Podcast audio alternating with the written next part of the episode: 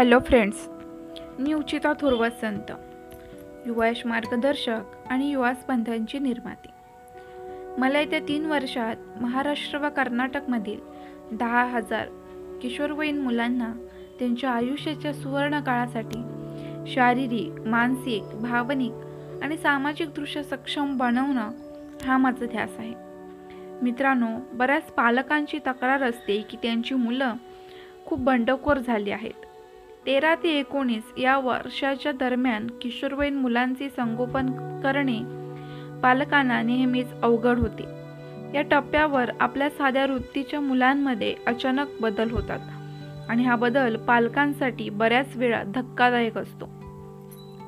मुलांच्या वागण्यातून राग आणि हिंसा स्पष्ट होते आणि आदराची भावना कमी कमी होऊ लागते. यावेळी आपल्याला हे समजण्यास सुरुवात होते की आपला राग देखील कुचकामी होत आहे.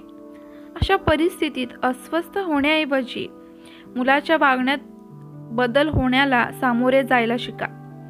मी तुम्हाला अशा काही रणनीती सांगणार आहे ज्यामुळे तुम्हाला बंडखोर वृत्ती दाखविणाऱ्या तुमच्या किशोरवयीन मुलांशी सहजपणे व्यवहार करणं सोपं जाईल. नंबर एक शांत मनाने किशोरांशी डील करा. मुलांना समजून घ्या. मुलांचे वाईट वागणे तुम्हाला राग आणू शकते आणि तुम्ही दुखावले देखील जाऊ शकता. परंतु मुलाच्या वाईट वागण्याला प्रतिसाद म्हणून तुम्ही रागाच्या भरात प्रतिक्रिया दिली तर ते आगीत तूप घालण्याचे काम करेल आणि केवळ नुकसानच जाणवेल. म्हणून घराचे वातावरण खराब करण्याऐवजी काळजीपूर्वक विचार करा. सर्वप्रथम आपण हे समजून घेतले पाहिजे की मुलांच्या वाढीचा हा एक महत्त्वाचा टप्पा आहे. आपल्याला हा टप्पा आवडला आवडला नसला तरी आपल्याला हे सत्य स्वीकारण्याची गरज आहे की आपले मूल यापुढे लहान मूल नाही.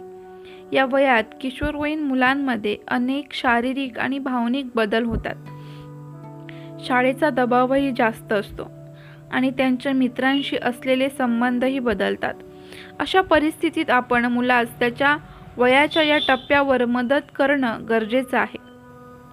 त्यांना समजावून सांगा आणि हे देखील समजून घ्या की आपल्या मुलास त्याच्या आयुष्यात होणारे बदल समजत आहेत. नंबर दोन एक चांगले उदाहरण ठेवा. मित्रांनो मुले उदा उदाहरणावरून शिकतात. म्हणून आपण काय प्रतिक्रिया देत आहोत कसे वागत आहोत हे लक्षात घ्या. जर आपण आपल्या मुलावर ओरडत असाल तर तो आपल्यावर ओरडू शकतो. या वस्तुस्थितीसाठी तयार राहा. या परिस्थितीत शांत मनाने असा व्यवहार करा आणि जेव्हा सर्व काही नियंत्रणात असेल तेव्हा आपल्या मुलाशी त्याबद्दल बोला आणि राग दर्शवू नका. तार्किकदृष्ट्या वाद घाला. याखेरीज मुलाने तुमचा आदर करावा. अशी तुमची इच्छा असेल तर तुम्हीही त्याच्याशी आदराने बोला. शक्य तितक्या प्रत्येक विषयावर मुलांशी बोला. त्या समजावून सांगा. त्यांचे शब्द गंभीरपणे ऐका. आणि त्यांची चेष्टा करू नका. मुलांना रागू नये यासाठी पालकांनी बदललं पाहिजे. नंबर तीन. समस्या टाळू नका. बहुतेक पालक जेव्हा मुलांशी डील करण्याचा विचार करतात तेव्हा परिस्थितीचा सामना करण्याऐवजी परिस्थिती टाळण्याचा त्यांचा विचार असतो. असे केल्याने आपली मुले आपल्याला कधीच समजणार नाहीत. तसेच तेही काहीही समजणार नाहीत आणि आपला मुद्दा आपल्याशी शेअरही करणार नाहीत. मुलांसाठी काही नियम तयार करा आणि ते ते फॉलो करत नसतील तर त्यांना शिक्षा द्या. नंबर चार मुलांना सांगा लेक्चर देऊ नका. मित्रांनो मुलांना नेहमी लेक्चर देणं त्यांना त्रासदायक वाटतं. बऱ्याच वेळा असं होतं की ते आपलं बोलणं एका कानाने ऐकतात आणि दुसऱ्या कानाने सोडून देतात. किशोरवयीन मुलांना नेहमीच असे वाटते की ते आपल्यापेक्षा हुशार आहेत. त्यांचे विचार आपले लेक्चरही बदलू शकत नाहीत. म्हणून त्यांच्या चुका मोजण्यापेक्षा त्यांच्यासाठी एक टास्क टास्क तयार करा आणि ते ते सहजपणे पूर्ण करू शकू नयेत म्हणून त्यात बरेच अडथळे ठेवा. उदाहरणार्थ मुलांनी आपली खोली साफ करण्यास नकार दिला तर त्याचा पोक पॉकेट मनी कापण्याची धमकी द्या.